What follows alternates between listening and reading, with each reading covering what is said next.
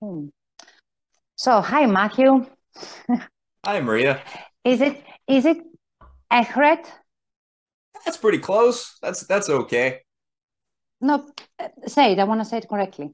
Oh, it's it's like uh, Eric, but with a T instead of a a, uh, a K. Erit. Erit. Erit, exactly.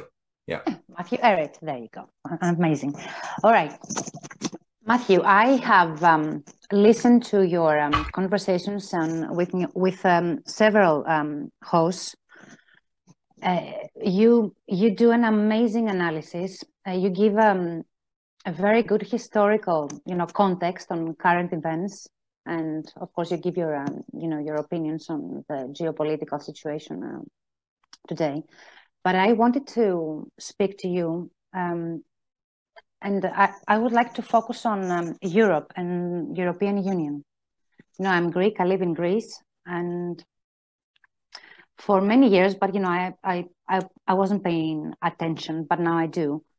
I see the influence European um, the European Union has on my country and of course all other member countries.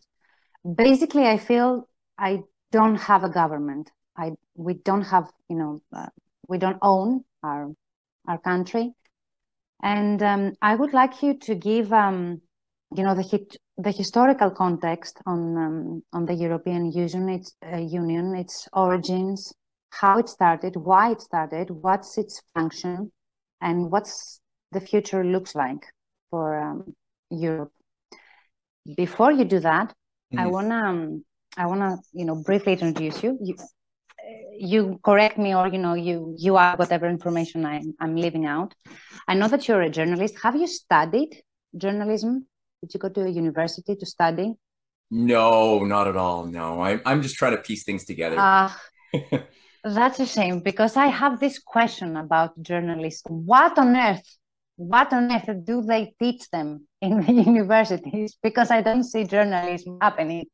so yeah, no, I, I have got a few thoughts on that. And what's I, your I, opinion? What, yeah, I, yeah, yeah. Please, please.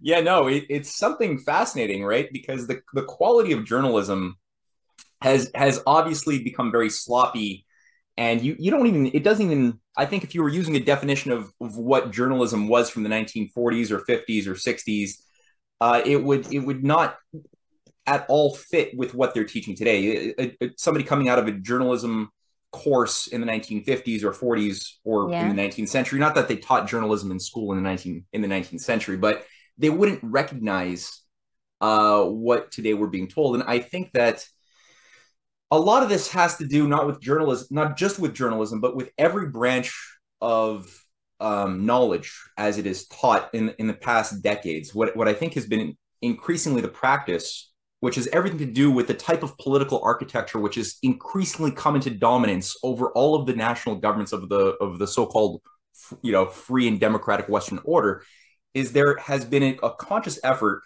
to turn the minds of people off and replace the the once act of creative thinking and, and creative reasoning, which is what the purpose of school used to be, teach people to think and become citizens that could be functional in society.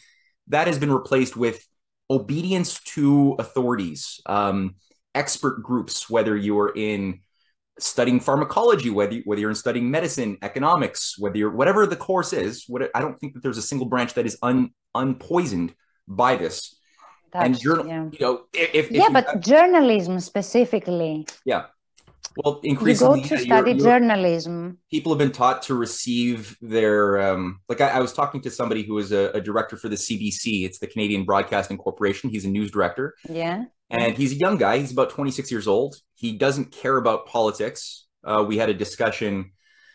Um, on the issue of well what does how does he decide what becomes part of the news feed because he just he determines the programming for the news cycle in Canada for for all the CBC mm-hmm. mm-hmm. and his response was um, he receives uh, he re- he receives the programming reports from Reuters, Thomson, Associated Press. There's a few agencies that feed in what yes, will be yes. the news blips, and then mm-hmm. he's supposed to give it spin.